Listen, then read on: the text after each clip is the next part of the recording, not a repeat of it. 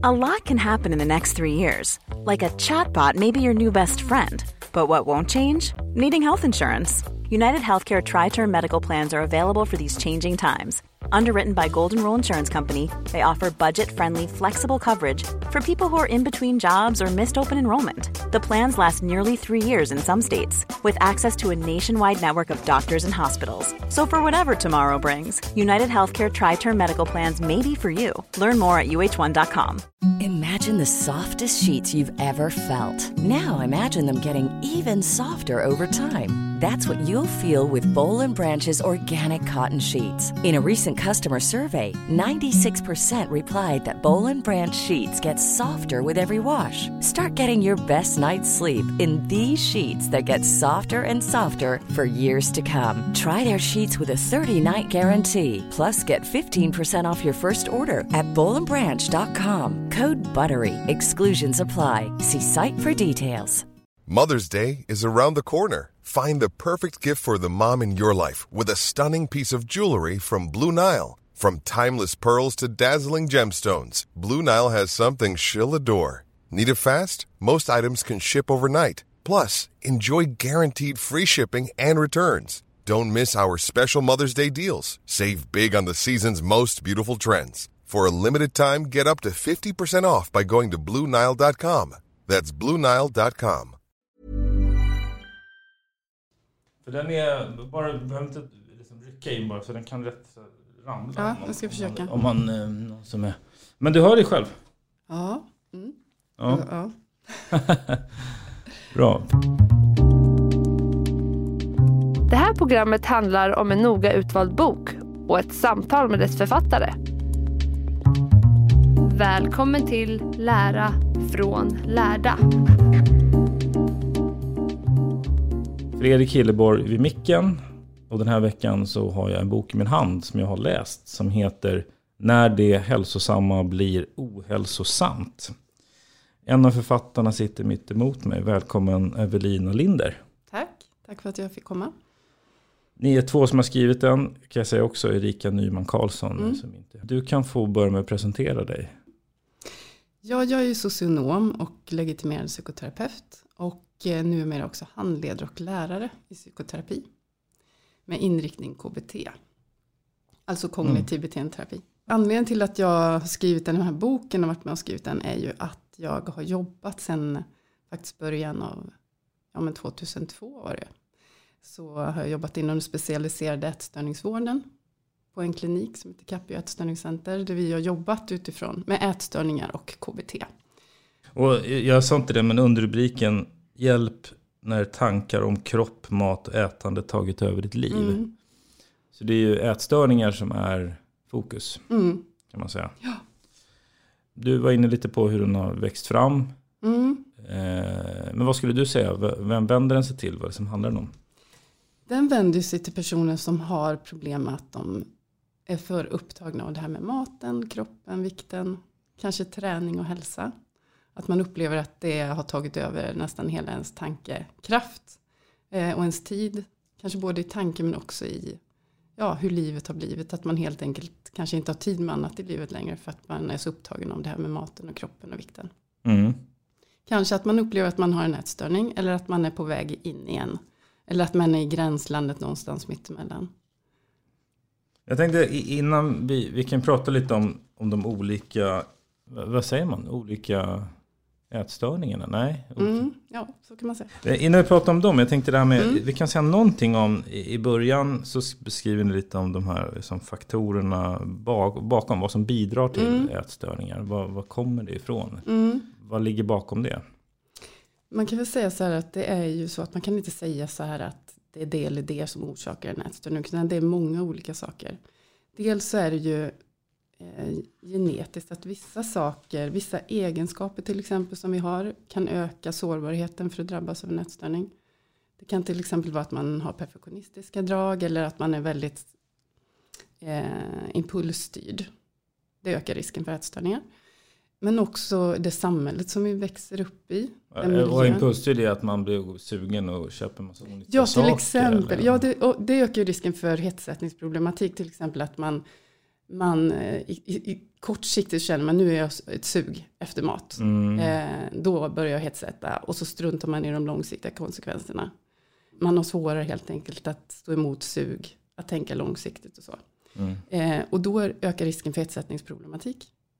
Eh, och har man det här perfektionistiska med kontrollerande beteendet så ökar risken för anorexi. Men eh, samtidigt är det så att många pendlar mellan ätstörningarna. Så att eh, egenskaperna finns inom båda grupperna och sådär. Ni nämner familj tror jag också, hur man Mm. liksom växer upp. Ja, det är ju tyvärr så att man, men vi vill ju verkligen inte lägga någon skuld eller så på familjen. Men det, samtidigt är det så att den miljö vi växer upp i, den påverkas man ju av. Precis som det här samhället som ju är ju väldigt fokuserat på utseende, kroppar, perfektion. Eh, om man då har en familj eller nära umgänge som mycket pratar om det och fokuserar på det. Så ökar ju också risken att man tänker mer på det, fokuserar mer på det och själv hamnar i en önskan om att, eller antingen bli, vara väldigt missnöjd med sin kropp. Eh, och en önskan om att nå det här idealet som alla pratar om.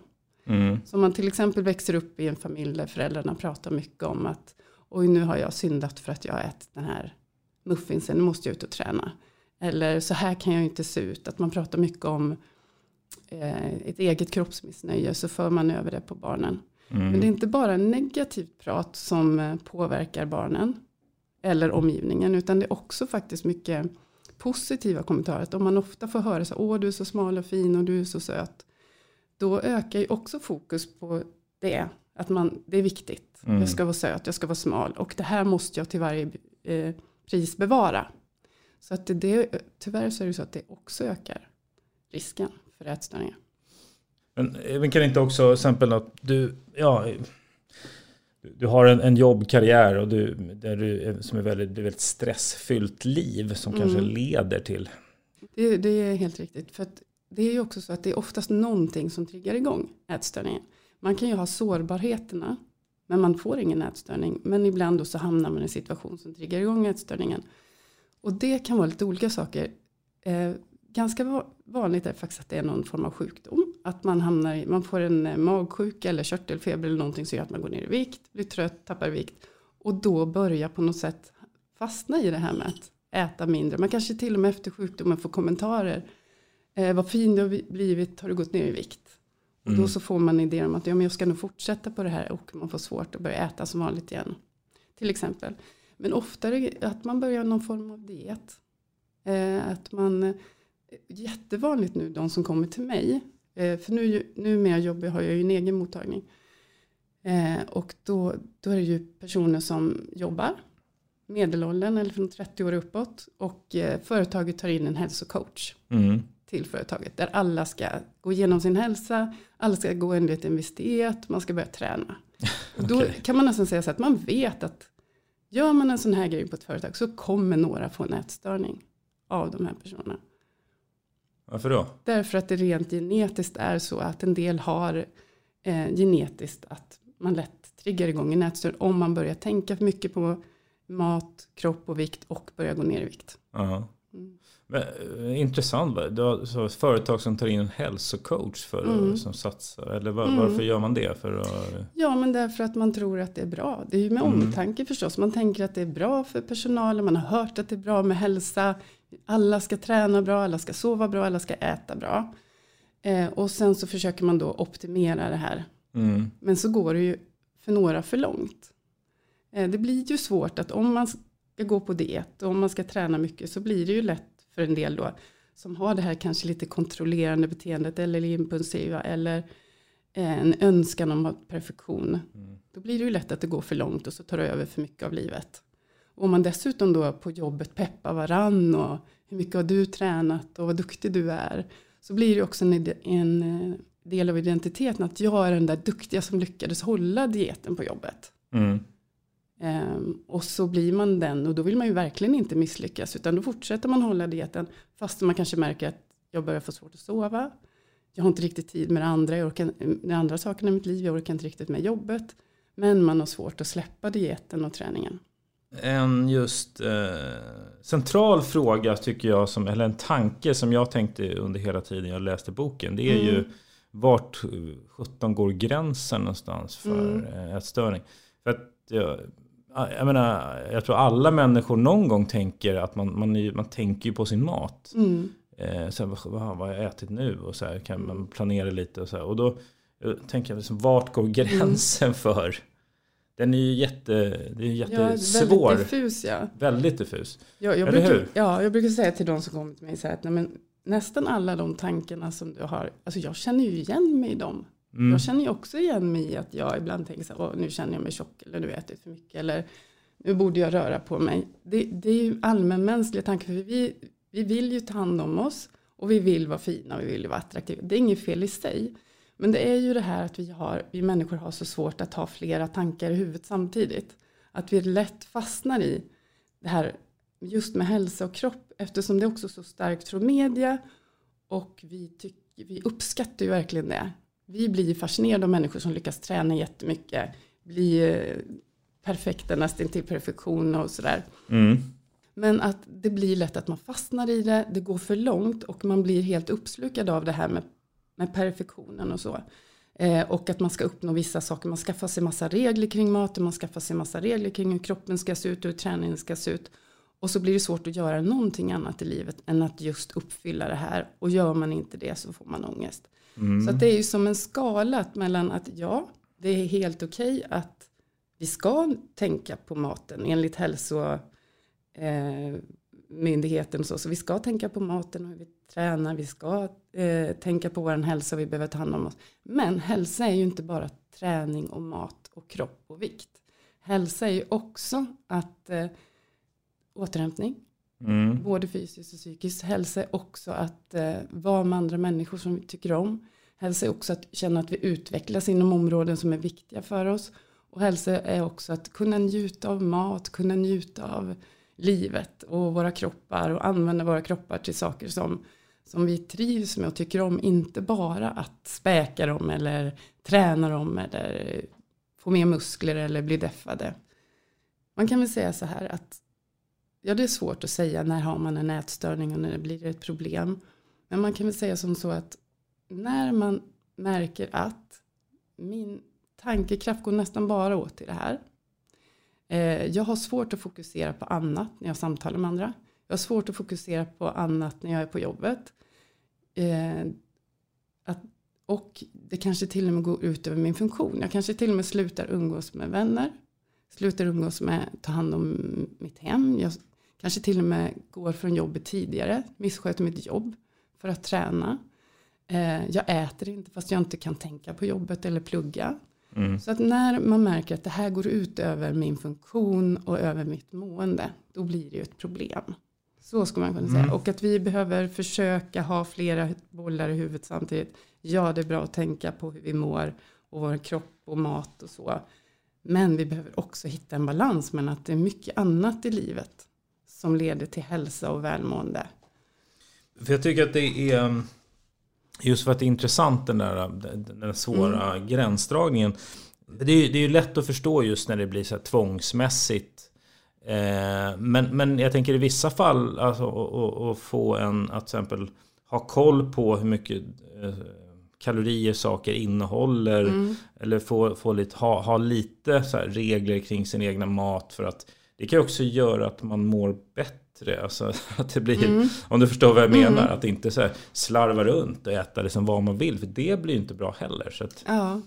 att den, den, är ju svår så att säga. Mm. Eh, för om, man, om man då vänder så här. Vad, vad ska man göra då? Mm. Eh. Nej men så här, så här. Jag, min mentor och guru då heter ju Riccardo Dallegrave och jobbar på nätslöjdsklinik i Italien. Jag har haft honom som handledare i många år. Och det han jobbar mycket med det är ju att istället för att ha regler kring mat, hårda dömande regler som ju ofta blir vid ätstörningar, du får inte äta det här, du måste göra så här och gör man inte så här så är du en dålig misslyckad människa.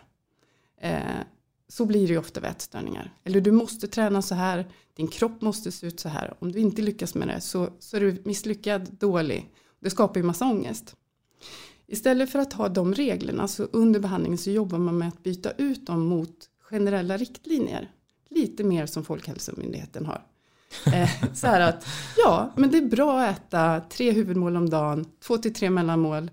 Eh, Och, eller 1 till 3 säger de faktiskt. Men med ätstörningar är det bra med 2 till 3 mellanmål. Mm. Och att de utgår i, till stor del utifrån kostcirkeln eller matcirkeln. Att man får i sig från de olika delarna och sådär. Och det är bra om man lyckas med det, kanske 80% av tiden. Men resten så kan man faktiskt gå utanför. Man kan äta eh, godsaker och så, för det är också viktigt för hälsan. Man vet att de som går på fest, kan fika, kan dricka lite vin när det är fredag, mår bättre överlag. Mm. Även om det inte är sockret i sig eller fikabrödet i sig eller vinet i sig som gör att vi mår bra. Men vi mår bra av att kunna njuta och att umgås med folk och att kunna äta tillsammans med andra. Eller har man en ätstörning och går på en diet blir det ju väldigt svårt att vara social. Och det mår vi ju inte bra av. Nej. Istället för stränga inte-regler, Ja. eh, förbud, så går man mer mot generella, generella riktlinjer. Så att säga. Precis. För att jag menar, det, det är fortfarande jag menar, en matstruktur och en, Mm. kanske en matfilosofi är ju fortfarande bra. Mm, det är det ju. Det Eh, mår så ju att vi man inte bara går omkring som ett kakmonster och trycker Mm. i sig allt man ser. Det, går ju, det blir ju en ätstörning det också annars. För det är det som faktiskt, när jag började jobba med ätstörningar så, så förde man ju in regelbundna måltider och så, men vi vågade inte prata om att, nej man, det, det var som att vi vågade inte prata om det där, att det faktiskt är bra att också äta bra. Men i den här behandlingsmetoden som, som ja, boken utgår från så är vi öppna med att ja, men det är ju bra att äta hälsosamt. Mm. Och att utgå ifrån eh, hälsomyndighetens riktlinjer och sådär. Eh, men det är ju eh, också så att eh, man, man kan inte tänka på det hela tiden för då blir det inget liv att leva. Nej. Det blir inte så roligt om man är helt upptagen av hur man äter hela tiden. Ja. Och så noga behöver det inte vara. Kroppen klarar att äta godsaker och så också. Man kanske kan säga det, det är ju dels såklart det fysiska, vad man gör och stoppar i sig så att säga. Mm. Men också just det här med hur mycket tankekraft Mm. man ägnar åt. Mm. Hur mycket tid det tar på ens vakna tid är Mm. en ganska viktig del. Mm. Jag tänka mig. Och kanske till och med på natten. Väldigt Men- många mätningar drömmer ju om det här också på nätterna. Att de hetsäter och vaknar med ångest. Eh, eller ja, ja. Ja. Mm. Eh, Men eh, vi kanske kan eh, prata om de olika ätstörningarna så man får en liten bild. Mm. Eh, v- vilka är de olika vanligaste ätstörningarna eh, Mm. som finns? Ja, det här har ju gjort, det ändras ju lite grann diagnoskriterierna. Nu utgår jag från DSM-5 som är en manual för de vanligaste psykiatriska diagnoserna. Och då är det ju, den som de flesta tänker på är ju anorexi. Alltså att man eh, svälter sig själv och har ett väldigt starkt kroppsmissnöje och eh, blir underviktig. Eh, men det är inte alls den största gruppen utan en större grupp är ju eh, de som har bulimi. De som, man är inte underviktig. Eh, men man svälter sig själv perioder så att man sen inte kan motstå mat utan börjar hetsätta. Eh, och sen så försöker man göra sig av med maten. Antingen genom kräkning eller träning eller svälta sig eller laxera eller vätskedrivande. Eh, det är en ganska stor grupp och en annan ganska stor grupp är ju hetsätningsstörning. Det är som bulimi, att man hetsäter. Men man gör sig inte av med maten efteråt. Eh, så att efter en tid så blir man ju överviktig och drabbas ofta av fetma. Och sen har vi kanske den största gruppen är de som inte uppfyller någon av de här diagnos, diagnosgrupperna. Men där, som liknar de här grupperna. Att man, man kanske pendlar mellan de olika diagnoserna. Eh, eller man har nästan anorexi. Man beter sig som någon som har anorexi men man är inte riktigt underviktig än. Eller man har alla symptom som man har vid en bulimi men man hetsätter inte så ofta som en gång i veckan så man får inte diagnosen. Och sen väldigt många som jag träffar är ju de här som mår jätte, jättedåligt, ständigt upptagna, tränar jättemycket. Man kanske inte hetsäter, man är inte underviktig men man är totalt upptagen av maten, träningen och sitt kroppsmissnöje och mår otroligt dåligt över kroppen eh, och Mm. ångest kring kroppen. Eh, livrädd för att få fett på kroppen, livrädd för att eh, vara ohälsosam och så. Och många av dem hamnar inom gruppen ortorexi. De kan, tänker sig att de har ortorexi. Det finns, den diagnosen finns inte kvar, eh, finns inte ännu i den här manualen. Men man diskuterar och tar in den sen då. Då är det mer fokus på hälsa än utseende. Men jag upplever att många av dem med ortorexi också tänker mycket på utseende. Och så. Men det är inte alla. Utan det är mer fokus på hälsa. Att man är rädd att äta något så att det blir ohälsosamt. Eller man är rädd att få fett på kroppen och att man då ska få hjärtinfarkt till exempel. Intressant att man är rädd att vara ohälsosam när mm. man då egentligen ingår i en ohälsosam grupp. Mm. Man blir så hälsosam att man blir ohälsosam. Ja, det börjar det. ofta bra. Mm. Och många av dem, det här är ju så märkligt, men många av dem som är i den gruppen ser ju så friska ut. Mm. De, flest, de får ju hela tiden kommentarer från omgivningen. Åh vad du är, vad du ser stark ut, vad du ser frisk ut. Hur gör du för att må så här bra? Ofta är de PT, personlig tränare. Och kanske bloggar om sin, sin hälsosamma livsstil. Och ingen har någon aning om att de här personerna på, ja, på fritiden eller, eller i hemlighet inte orkar träffa någon. Är deprimerade, inte har kvar någon sexlust. Eh, fryser hela tiden. Ja. Och mår jättedåligt och har jättestark ångest. Och är livrädda för att det ska bli en förändring med kroppen. Den här gruppen kanske också som är svår att eh, lokalisera. Mm. Liksom att hitta. Mm. För det, kan vara, för jag menar, det finns ju jättemånga eh, som tränar mycket och mm. äter eh, noga med sin kost. Mm. Som inte eh, skulle gå under den här ja. Eh, gruppen, eller? Absolut. Jag tror vi skriver det någonstans i boken att man kan ju träna hur mycket som helst egentligen. Om man fortfarande känner att jag mår bra. Uh. jag är inte helt upptagen av det här så att jag på något sätt får ångest eller mår dåligt. Eh, och det går inte över, ut över min funktion. Mm. Då kan man ju egentligen äta och träna precis hur som helst. Eh, utan det är ju en subjektiv upplevelse av ångest, oro. Mm.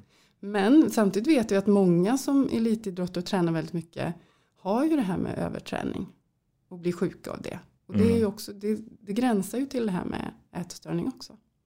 Mm. Precis. Och det är ju en ökad risk då att drabbas av ätstörningar när man är elitidrottare eller tränar väldigt mycket. Mm. Ja, det blir ju ett väldigt stort fokus. Det blir mm. ju som ett yrke. Alltså att hålla en sån kropp igång mm. tar ju väldigt mycket tid, energi mm. och pengar och så, och så vidare.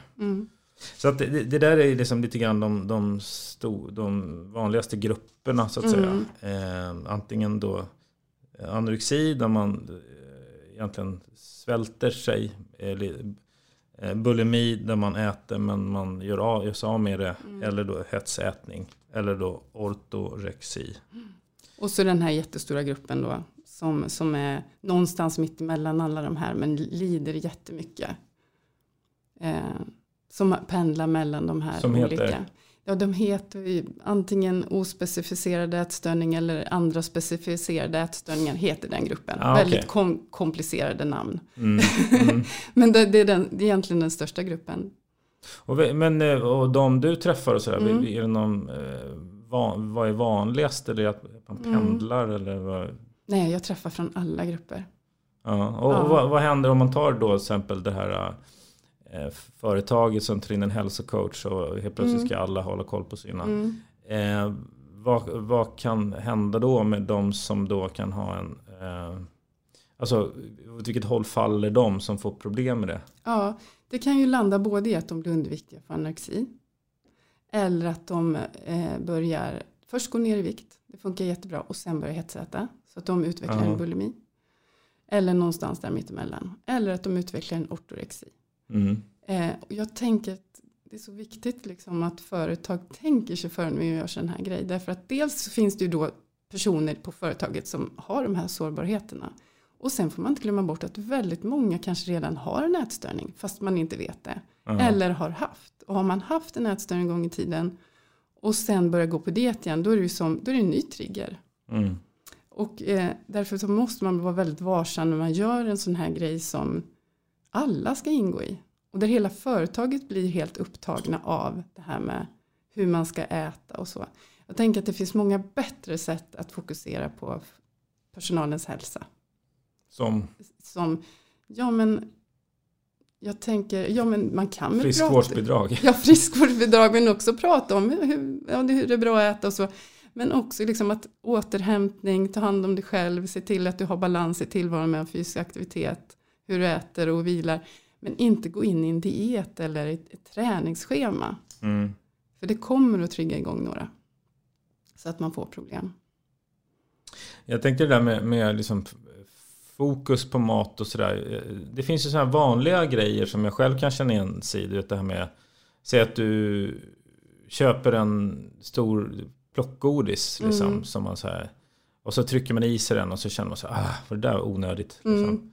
Eh, alltså, ja. alltså det finns ju sådana små ja. du, Jag vet inte om du gör sådana saker jo. själv. Eh, men men, då, men det, då är man fortfarande inte i, i liksom hela vägen inne på en ätstörning. Nej. Utan, det utan vi alla, är, nej jag ska inte säga att alla överäter. För en del är ju inte så sugna på mat. Eh, och tycker inte att det är så gott, att det är så viktigt. Men väldigt många av oss älskar ju god mat. Ja. Och älskar eh, plockgodis. Och har svårt att sluta. Ja. När man väl har börjat. Så är det ju. Och jag är sån också. Och jag brukar säga till mina patienter som har hetsätningsproblematik. Att skulle jag äta precis som jag vill. Ja. Så skulle jag äta, dricka latte och äta croissant varje morgon. Jag tycker det är så gott och så mysigt. Och jag skulle fika flera gånger om dagen. Och jag skulle äta desserter. Mm. Jag måste också tänka så här att, ja men vad är smart långsiktigt? Liksom, att hålla mig till ändå hälsosamma riktlinjer.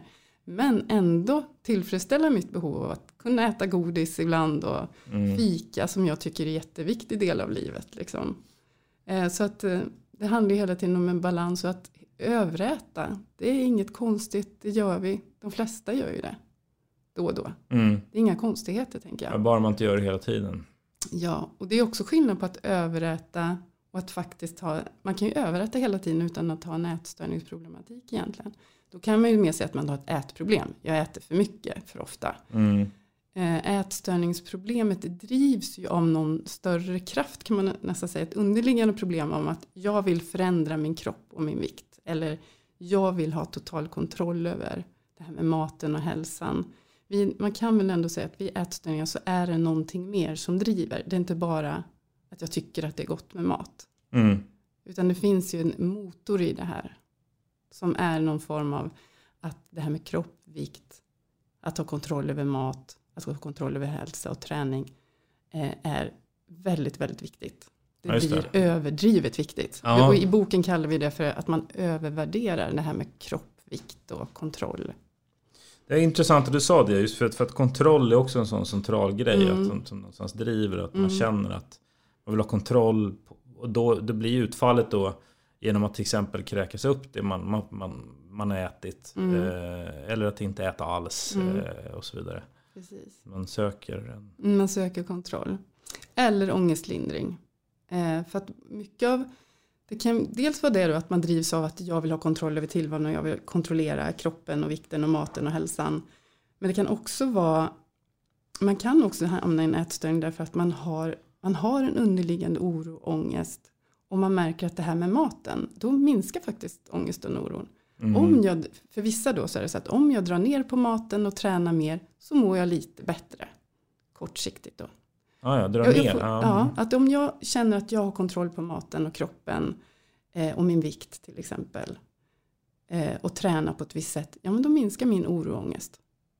Och en del, för en del är det så här, märker du att när jag hetsäter så minskar faktiskt min oro och ångest. Men problemet är ju att det oftast ökar på sikt. Därför att om man drar ner på maten tillräckligt länge så hamnar man i svält. Och då ökar ju ångesten på mm. sikt. Så kortsiktigt ja, man får mindre ångest och oro.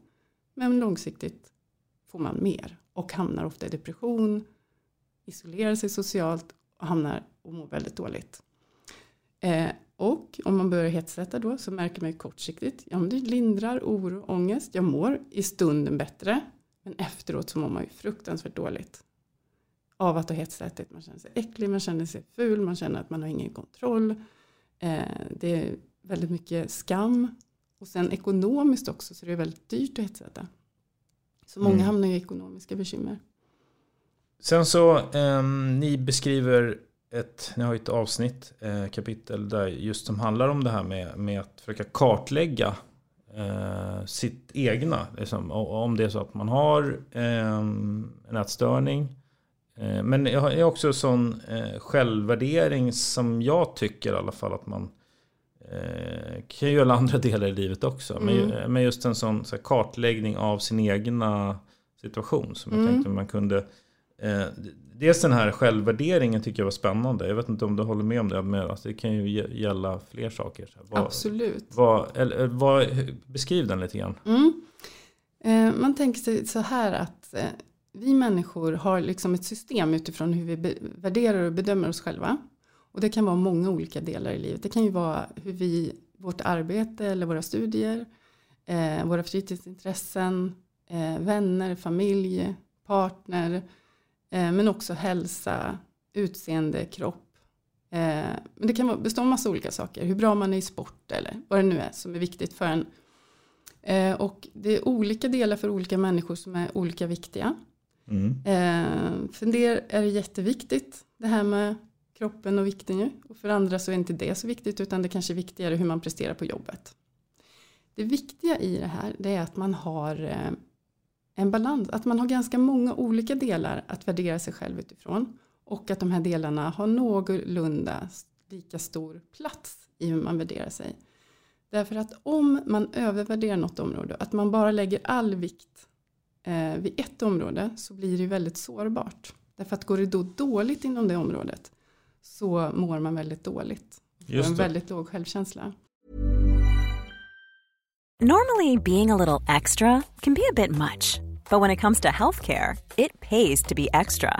And United Healthcare makes it easy with Health Protector Guard fixed indemnity insurance plans. Underwritten by Golden Rule Insurance Company, they supplement your primary plan, helping you manage out of pocket costs without the usual requirements and restrictions like deductibles and enrollment periods. So when it comes to covering your medical bills, you can feel good about being a little extra. Visit uh1.com to find the Health Protector Guard plan for you. Millions of people have lost weight with personalized plans from Noom like Evan, who can't stand salads and still lost 50 pounds. Salads, generally, for most people, are the easy button, right? For me, that wasn't an option. I never really was a salad guy. That's just not who I am. But Noom worked for me. Get your personalized plan today at Noom.com. Real Noom user compensated to provide their story. In four weeks, the typical Noom user can expect to lose one to two pounds per week. Individual results may vary. Hey, it's Paige DeSorbo from Giggly Squad. High quality fashion without the price tag. Say hello to Quince. I'm snagging high-end essentials like cozy cashmere sweaters, sleek leather jackets, fine jewelry, and so much more. With Quince being 50 to 80% less than similar brands. And they partner with factories that prioritize safe, ethical, and responsible manufacturing. I love that. Luxury quality within reach. Go to quince.com slash style to get free shipping and 365 day returns on your next order. quince.com slash style. Om min, om min så att säga självvärdering, det är som en cirkel då. Mm. Består av så här 90% att jag ska prestera på en idrottsgren. Mm. Mm. Om jag då förlorar en tävling, då faller allt. Ungefär så? Ja, jag, jag, brukar faktiskt ofta tänka på det när jag hör om så här äh, idrottsstjärnor som har satsat allt på OS till exempel. De ja. ska till OS. Och så blir allt. det corona. Ja, så blir det corona. Eller mm. de blir skadade precis innan. Och vi vet att de mår ju ofta väldigt, väldigt dåligt. Och det har till och med varit så att i Sverige när någon har blivit skadad eller inte kunnat fortsätta idrotta eller man har blivit för gammal att, att det faktiskt leder ibland till självmord. Eh, därför att man har bara satsat på det här, man värderar sig bara enbart utifrån prestationen i idrotten. Eh, så då, när, när jag hör sånt där, då ser jag den här cirkeln framför mig. Ja, mm. det var sorgligt. Och vi måste hjälpa, då tänker jag så här med elitidrotten och idrotten, att vi behöver hjälpa dem som, som håller på med det, att faktiskt Ja, man kan satsa fullt ut på idrotten men man behöver också tänka på att ha en balans mellan andra områden i livet också. Ifall det uppstår en skada, att man har en plan B eller sådär. Och, och hur kommer den här in på eh, ätstörningar? Ja, i ätstörningar då så blir det ju så att man övervärderar det här med, det är lite olika från person till person vad det är man övervärderar. En del övervärderar kroppen och vikten och utseendet. Och det är det som är det viktiga, att man alltid utgår ifrån det. Och en del övervärderar både kroppen och vikten men också kontrollen över att, alltså känslan av att jag har kontroll. Jag har kontroll över maten, jag har kontroll över träningen och min kropp. Och en del övervärderar hälsa. Jag måste ha full kontroll på min hälsa så att jag inte drabbas av någonting. Mm. Eh, och en del har alla de här tre i en mix. Så när, någon, om någon kommer till mig så undersöker jag det. Vad är det som är, vad består övervärderingen i? Mm. Och utifrån det så formar man behandlingen. Får utfallet då att det, blir, Mm. det här tar upp en orimligt stor del av Mm. vad de tycker är eh, säger, viktigt i livet kan man Ja, säga. viktigt eller? i livet. Den här, den här eh, diagrammet. Ja men precis och också så här att det som händer är ju då att om man mår bra så länge man lyckas leva upp till det här idealet som man har. Mm. Då kan det kännas som att ja men mitt liv funkar, jag mår bra. Men skulle det gå dåligt, att man går upp ett kilo till exempel. Det kan ju tyckas fånigt utifrån ett kilo hit dit spelar väl ingen roll. Men om man värderar sig enbart utifrån sina kilon och sin kropp. Då blir det ju katastrof att gå upp ett kilo. Mm, just det. Eh, om man nu värderar sig utifrån hälsa, det är superviktigt att jag följer min diet, det är superviktigt att jag kan träna exakt så som jag har sagt. Och så lyckas man inte träna en dag för att man är sjuk eller det kommer något annat emellan. Då blir det katastrof och man mår fruktansvärt dåligt. Och det påverkar hela självbilden. Mm. Utifrån sett så kan man inte riktigt förstå hur kan en liten sån här detalj påverka att du mår så här dåligt. Men om man tänker att allting handlar om det. Mm. Jag är inte en, en bra människa, jag är totalt misslyckad om jag inte lever upp till det här. Så, så blir det mer eh, förståeligt. Ja men precis. Och eh, bara för att man, så att, eh, man ska förstå Mm. eh, ännu mer. Jag kan bara läsa upp de här. Alltså en, en balanserad, en cirkel då Mm. med tårtbitar. Mm. Om den är balanserad så eh, finns det fler tårtbitar som tar lite mer plats. Mm. Det kan till exempel vara då eh, hälsa, kropp och mat är en tårtbit och inte hela tårtan. Sen har vi, eh, man har någon sysselsättning som man gör, jobb exempelvis.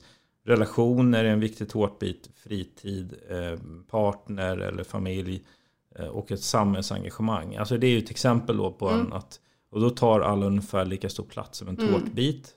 Men en obalanserad, då, då består hela tårtan kanske till 75% av att så här, eh, hälsa, vikt är Mm. otroligt viktigt. Mm. De andra delarna får mycket mindre plats. Mm. Eh, och, och det är precis som vi pratade om idrott. Stjärnor där, då kanske deras då sysselsättning är 95% som Mm. är höjdhopp. Mm. Eh, så, att det, så att jag kan tänka mig att det finns ju, eh, ja det finns väl de också som har kanske att en, ens partner är 90% att det blir osunt. Mm. Det blir dålig balans Mm. i ens Mm. livssituation. Då.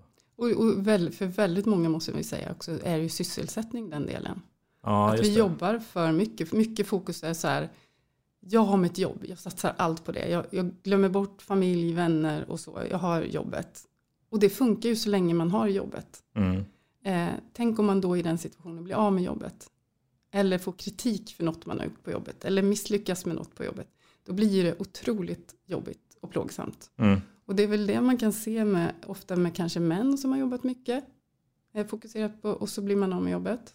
Det är ju, de blir ofta deprimerade. Han, det blir ju större risk för självmord och sådär. Just det. Så att det här med att ha en balans, att, värdera, att ha många olika områden i livet som, man, som är viktiga för en och som man värderar, det är ju, det minskar sårbarhet för psykisk ohälsa. Mm. Sen även om man, även jag har ju en o, alltså det är ju inte så här att alla som mår bra har en total balans. Och, och att alla delar är lika stora. Och att, utan att vissa delar i vissa perioder i livet tar lite för stor plats. Eh, och sen så kan man justera det och jag jobbar också med den här hela tiden. Mm. För att se till att det finns en balans. Det är jättestor risk att jobbet tar för mycket, särskilt om man har skrivit en bok och allt det där. Att det tar för stor plats, man glömmer bort det, det som absolut viktigast för mig, till exempel som barnen och familjen och så. Så jag får ju också jobba med det. Det kommer inte av sig självt att man har en balans, Nej. tänker jag. Nej, nej, nej, exakt. Nej, jag håller med. Det, att, man, att det kan glida och, och variera liksom, Mm. från tid till månad till Mm. månad och sådär.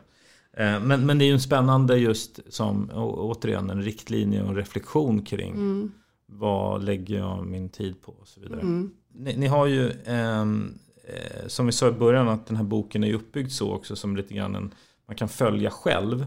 Och I den mm, här kartläggningen så är det ju en del också där man kan kartlägga vad är egentligen mina, vart är det någonstans som mitt då, mina då ätstörningar tar, hur, hur, hur, hur, hur ser det ut för just Ja, mig? precis. Ja, ja, men precis. exakt. Ja, för jag tror faktiskt, vi kanske inte, jag glömde kanske säga, det här är ju en självhjälpsbok, det är ju ett självhjälpsprogram i Mm. sex steg. Mm. Och då, först så får man lära sig om ätstörningar.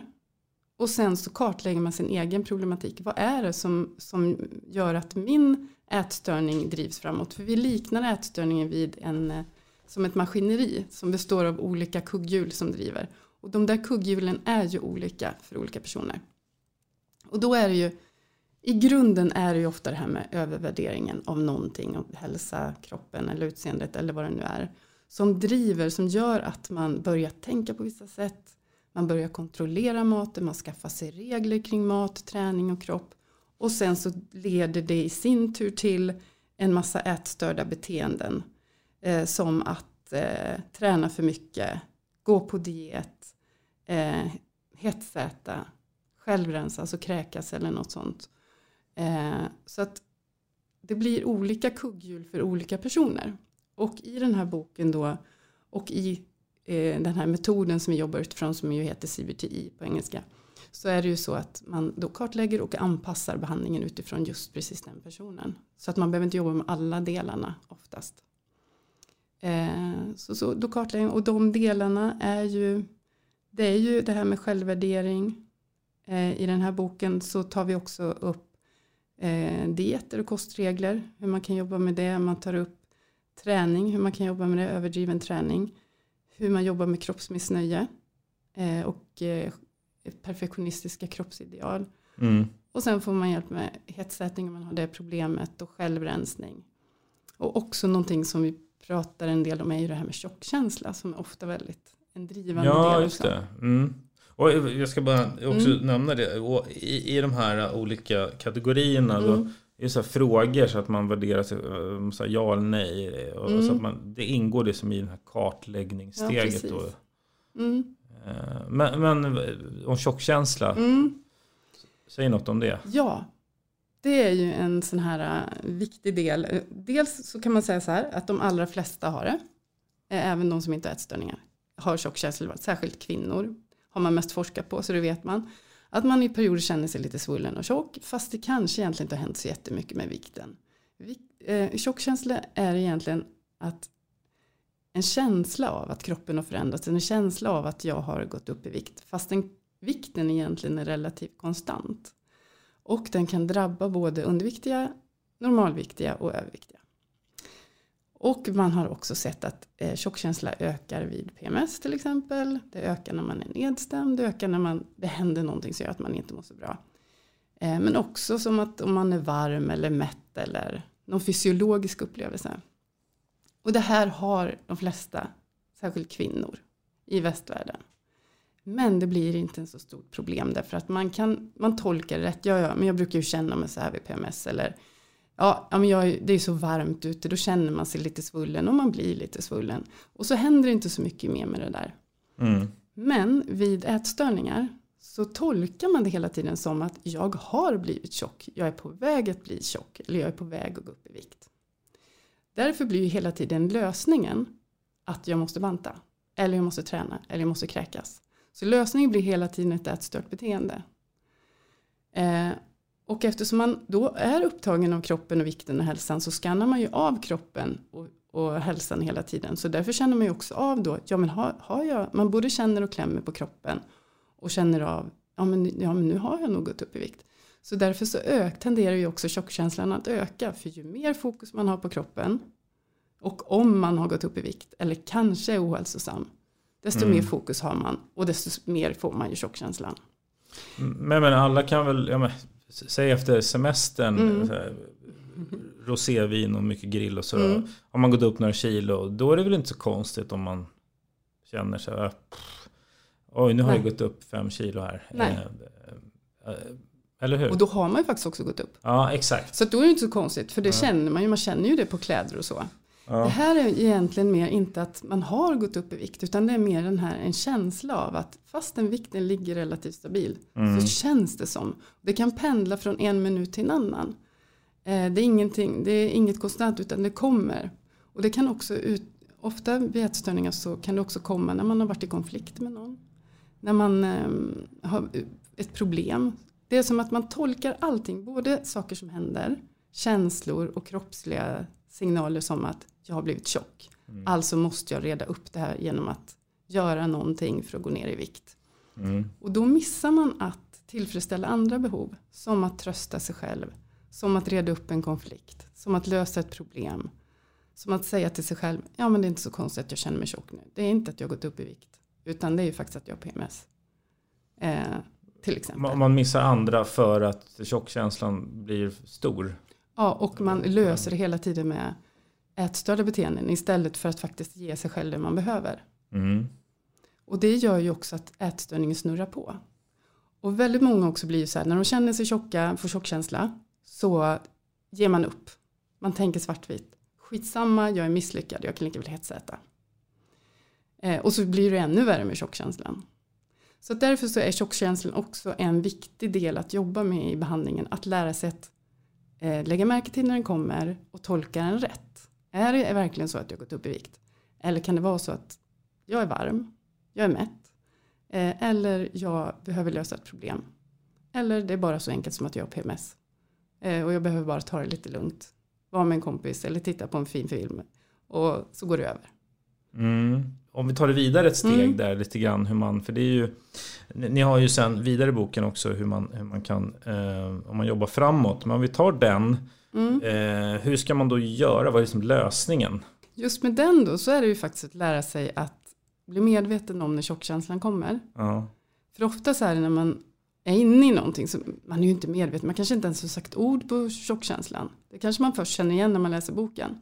Man blir, lär sig att bli medveten om att nu kom den.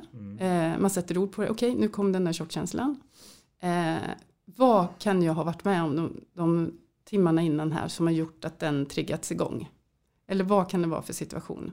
Ja, men det är ju faktiskt så att jag känner mig mätt och jag är livrädd för att vara mätt. För för mig är det samma sak som att bli tjock. Mm. Ja, och, ja. Och, och det är ju själva liksom kartläggningsfasen så att säga.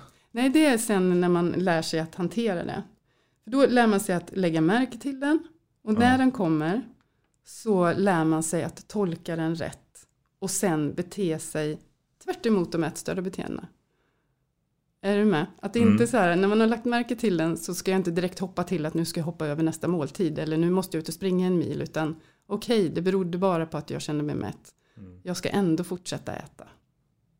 Lösningen är inte att sluta äta eller springa eller kräkas eller hetsäta. Lösningen är att jag ger min kropp det den behöver. De, de, de stegen i den, de här boken är ju sen efter just kartläggning att man fattar ett beslut om förändring. Mm. Och, och det är utifrån att man känner att det här faktiskt är ett problem när man kartlägger och Mm. tänker efter, eller? Nej, och det är också så att motivationen att göra något åt en ätstörning sviktar ju ofta. Därför att det är ju så dubbelt. För att man vill ju bli av med ångesten. Och man vill ofta bli av med hetsättning. Och om man eh, är överviktig vill man ju förstås bli av med övervikt. Men man, det är väldigt, väldigt svårt att tänka sig att man ska göra sig av med sina regler kring maten och träningen. Jag tänker mig det. Mm. För det är så otroligt starkt. Ja, för att man upplever ju att man gör rätt. Eh, man får ju den inputen hela tiden från samhället. Jag gör ju rätt. Och om man då dessutom får höra att du är så fin, du, åh vad du är duktig. Så blir det otroligt svårt att motivera sig att faktiskt börja äta på ett annat sätt eller träna på ett annat sätt. Så därför så behöver, inte alla behöver inte jobba med det steget. Därför att man vet att man vill förändring och man, man har bestämt sig. Man lider så mycket att man har bestämt sig. Men en del behöver jobba med, är det värt det här? Vill jag verkligen det här? Och behöver liksom jobba lite mer ingående med att se, bestämma sig. För att annars blir det svårt att gå igenom hela behandlingsprogrammet om man inte har bestämt sig och titta på vad är det för nackdelar faktiskt med det här livet som jag har. Vad, fin- vad har jag att vinna på att göra det här ändå? Fast det känns jättejobbigt. Mm. För det är jättejobbigt att gå igenom en ätstörningsbehandling. Jag kan tänka mig att det är många som inte hittar den motivationen, man stannar kvar. Ja, det är det ju. Och det är då man, om man inte lyckas med det men känner att jag måste ändå göra något åt det, då ska man ju söka sig till vården. Eh, så att man får hjälp Mm. med det. Många med ätstörningar lider ju i det tysta och söker aldrig hjälp. Mm. Mm. Kan tänka mig det. Mm. Och, och, och just om, om man då så att säga hittar den motivationen, man sätter den riktningen. Mm. Eh, då blir ju då sen att man påbörjar en förändring. Mm. Eh, ett steg. Steg fyra, då sätter man grunderna för att kunna göra en förändring. Ja. Då sätter man grunderna som att börja äta regelbundet på ett speciellt sätt som vi beskriver i boken. Att äta tillräckligt. Eh, man lär sig problemlösa Man lär sig nu när jag inte ska ägna mig åt alla mina ätstörda beteenden. Mm. Vad ska jag göra istället? Vad ska jag göra istället för att träna hela tiden? Eller för att hetsäta på kvällarna? Som, att man liksom gör en grund. Man sätter som- en plan helt Ja, enkelt. för att man sen ska kunna göra verkliga för, långsiktiga förändringar. Mm. Mm. Och sen kommer det sista, eh, att man då gör förändringen så att säga, i, i sin in, den inre instruktionsboken. Mm. Eh, vi nämnde aldrig det förut, just det ordet, men det är just Mm. det där med, med ens egna eh, instruktionsbok kring tankar, känslor och beteenden. Ja, vi har beskrivit det som i boken att varje människa sk- har som en egen inre instruktionsbok hur vi förhåller oss till saker. Eh, ja, men till livet, till relationer, till mat, till känslor och sådär. Och vid psykisk ohälsa så har man ofta en eh, inre instruktionsbok som leder oss lite fel. Eh, och då vid ätstörningar så är det ju ofta så att man har väldigt långa kapitel när det gäller mat, träning och kropp, hur de ska se ut. Och de är fyllda med regler, hårda dömande regler. Eh, och tonen i boken är också ofta väldigt hård och dömande. Eh, att du får inte, du ska, du måste. Vilket leder till att man skäms mycket, man är ångestdriven, man har mycket oro. Så att boken i det här steg fem går ut på att skriva om den här så att man blir mer tillåtande, snällare mot sig själv, mer kärleksfull och empatisk med sig själv. Eh, men också byta ut de här hårda dömande reglerna till riktlinjer som är mer realistiska eh, och som är faktiskt hälsosamma på ett riktigt sätt. Inte överdrivet hälsosamma.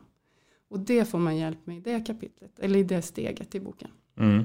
För att få en överblick sådär, om, om, Mm. om, man- vi kan ta någon ätstörning som exempel bara, liksom hur det skulle kunna vara. Mm. Eh, jag, jag tänker den mest kanske spännande eftersom den är svår, det är ju den där, eh, du, sa, du nämnde den där PTn kanske, som Mm. liksom tränar och, och är väldigt, men kanske är överfixerad vid Mm. mat, men ser frisk ut. Mm. Eh, Ta en sån. Ja, Mm. hur, hur det kan se ut. Sådana träffar du kan jag tänka mig. ibland. Mm. Ja, det är ganska vanligt. Jo, men då, då skulle det vara så att de kartlägger ätstörningen. Då skulle de ju inte, just det, det glömde jag säga, att en, ett, ett av kugghjulen är ju undervikt och svält. Det glömde jag säga. Och då är det ju inte säkert att just de här personerna är ofta inte underviktiga.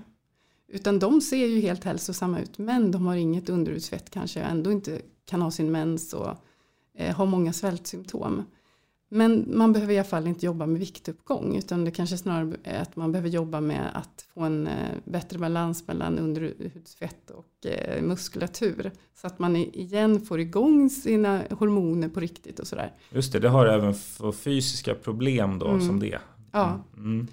Så, och- och- men i alla fall, det man behöver jobba med då kanske inte är att gå upp i vikt. Men man behöver i alla fall jobba med övervärderingen som man har.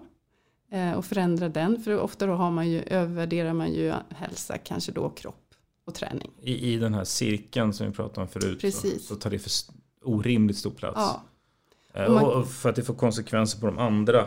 Alltså, Mm. Man kanske inte hinner träffa folk eller nej. vad det nu kan vara. Ja. Eller vänner. Man är helt upptagen av det här. Eh, och man är livrädd för att gå upp i vikt kanske. Eller liksom förlora sina deffade muskler eller sådär. Eh, så att man kommer behöva jobba med övervärdering och föra in andra områden i livet. Och jobba med det. Man kommer behöva jobba med sitt kroppsideal. Vad är ett mer rimligt kroppsideal?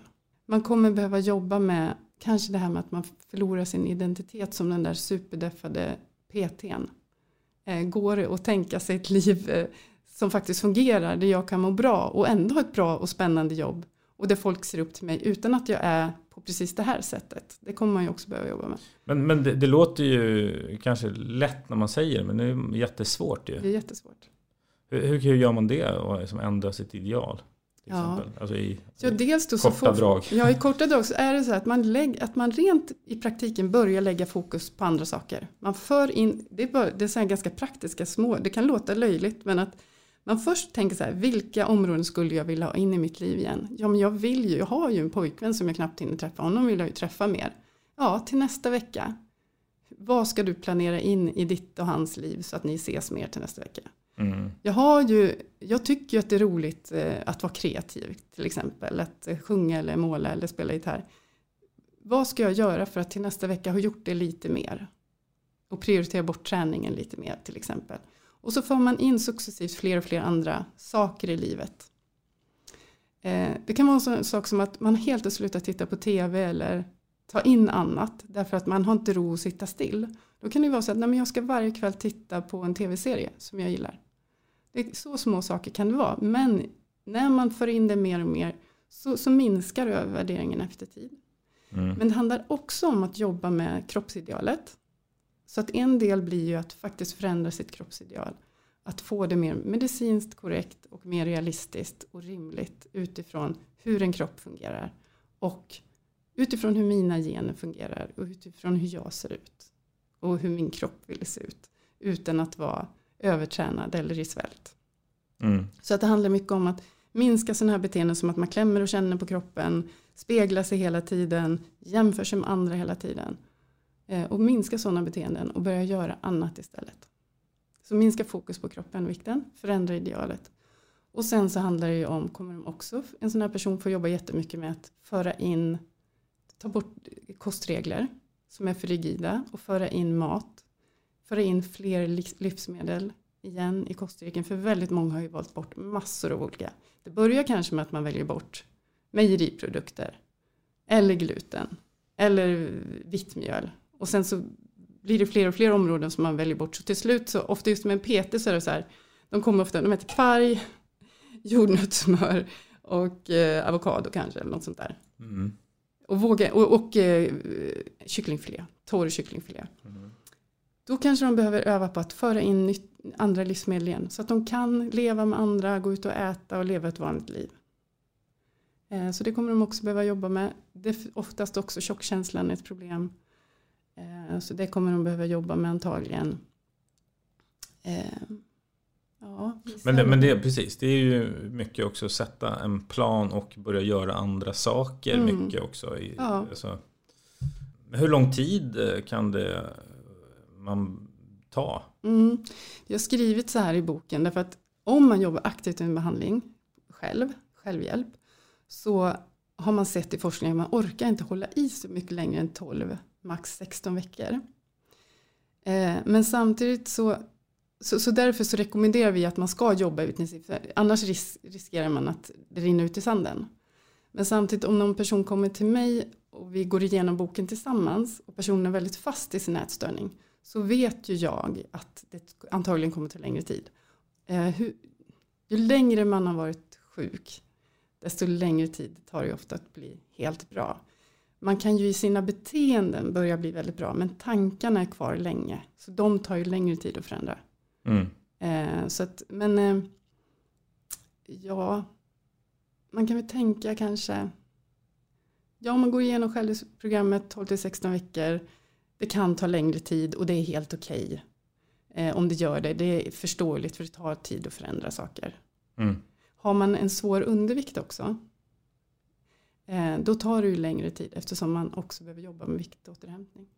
Har, har du några rekommendationer kring eh, området, ämnet för den som lyssnar? Ja, men jag tänker så här att det är, om vi tänker på samhället i stort, om vi tänker att vi alla skulle vilja bidra lite till ett bättre samhälle mm. eh, och mindre, att färre ska få ätstörningar, så tänker jag att, att jag skulle önska att vi alla tänker på hur vi pratar om kroppar och mat och vikt. Att vi inte pratar, dels det här med att vi pratar väldigt mycket nu om som att mat är farligt. Socker är farligt, vitt mjöl är farligt.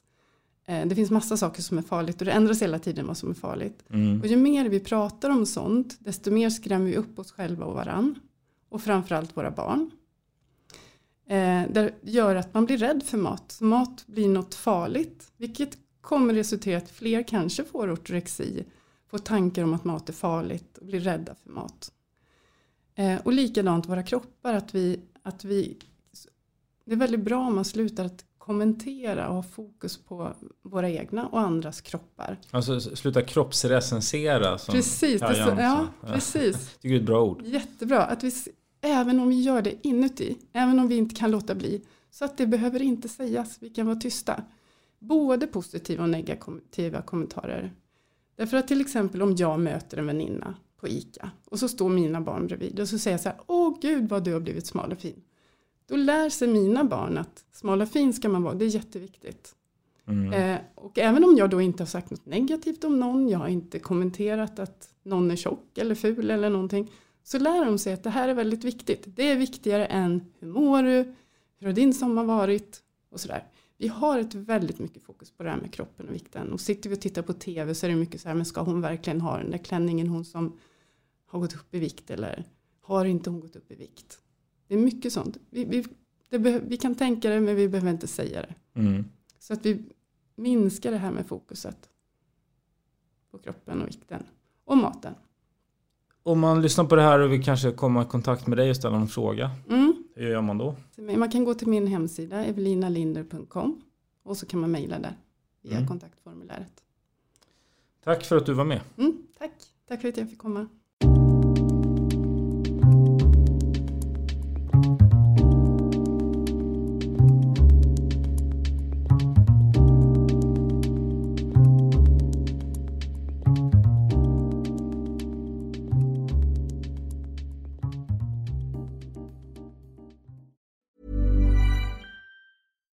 Here's a cool fact a crocodile can't stick out its tongue. Another cool fact you can get short term health insurance for a month or just under a year in some states. United Healthcare short term insurance plans are designed for people who are between jobs, coming off their parents' plan, or turning a side hustle into a full time gig. Underwritten by Golden Rule Insurance Company, they offer flexible, budget friendly coverage with access to a nationwide network of doctors and hospitals. Get more cool facts about United Healthcare short term plans at uh1.com.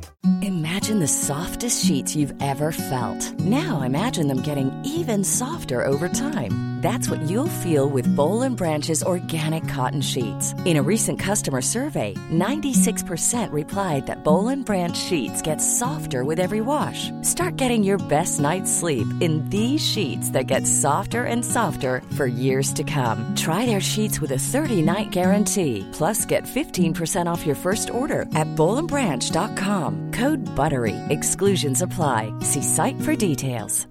Imagine the softest sheets you've ever felt. Now imagine them getting even softer over time. That's what you'll feel with Bowl and Branch's organic cotton sheets. In a recent customer survey, 96% replied that Bowl and Branch sheets get softer with every wash. Start getting your best night's sleep in these sheets that get softer and softer for years to come. Try their sheets with a 30-night guarantee. Plus, get 15% off your first order at bowlandbranch.com. Code BUTTERY. Exclusions apply. See site for details.